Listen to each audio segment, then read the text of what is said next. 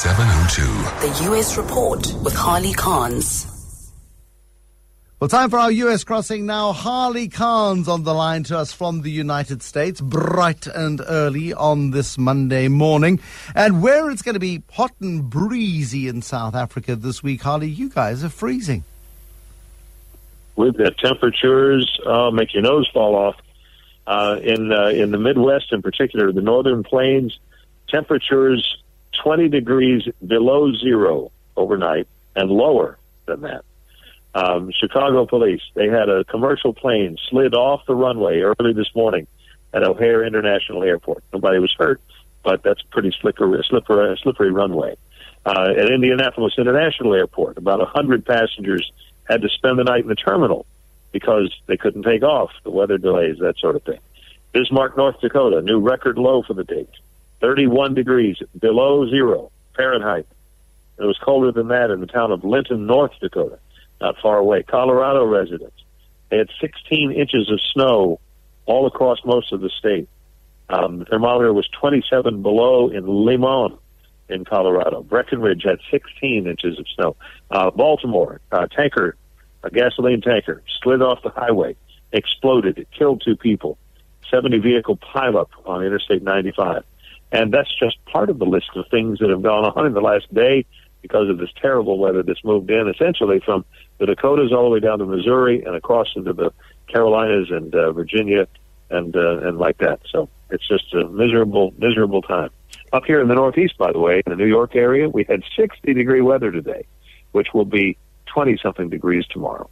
Yeah, I mean, that's 15, 16 degrees Celsius. It's not at all cold. But the, the, icy weather that's going across parts of the United States, is it particularly unusual for this time of year, or do we just forget from year to year, like we do in South Africa, about our weather?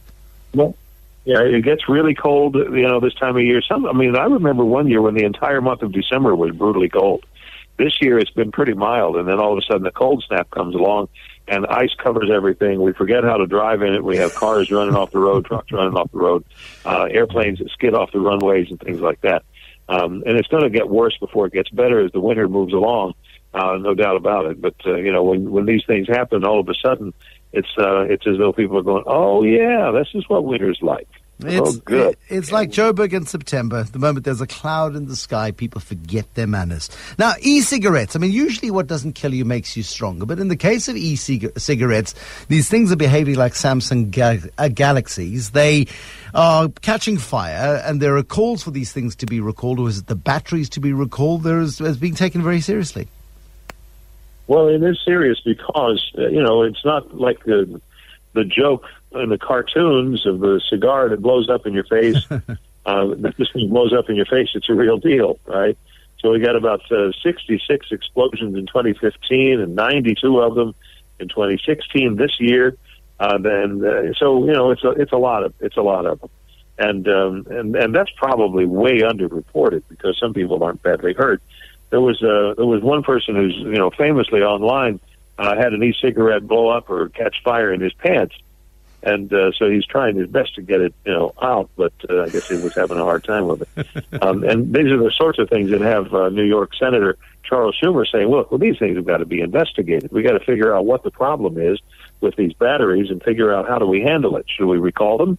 Should we require that the batteries be somewhat different, that they have lower voltages? What? What's it going to take?" They don't know the answer, so that's why he's saying we need at least an investigation. We'll see where that takes us, but I think that's probably going to happen. It gives a whole new meaning, I suppose, to hot pants. But yeah, I'd, I'd love to have seen the man putting the fire out in his trousers. Uh, the last one, and it's a tragic story. It's absolutely awful. A giant eucalyptus tree, California, a wedding party, a, a fatality, and a bunch of injuries. It's a horrible story.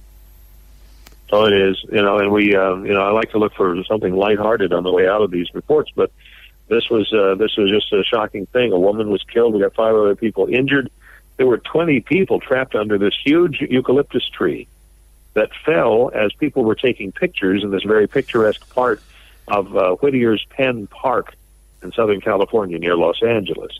Um, there was video in the scene. The fire crews showed up. They were using chainsaws to cut through the branches of this huge tree to get to the people who were trapped by the tree. I mean, how does a eucalyptus that big fall so quickly that it catches 20 people of the group?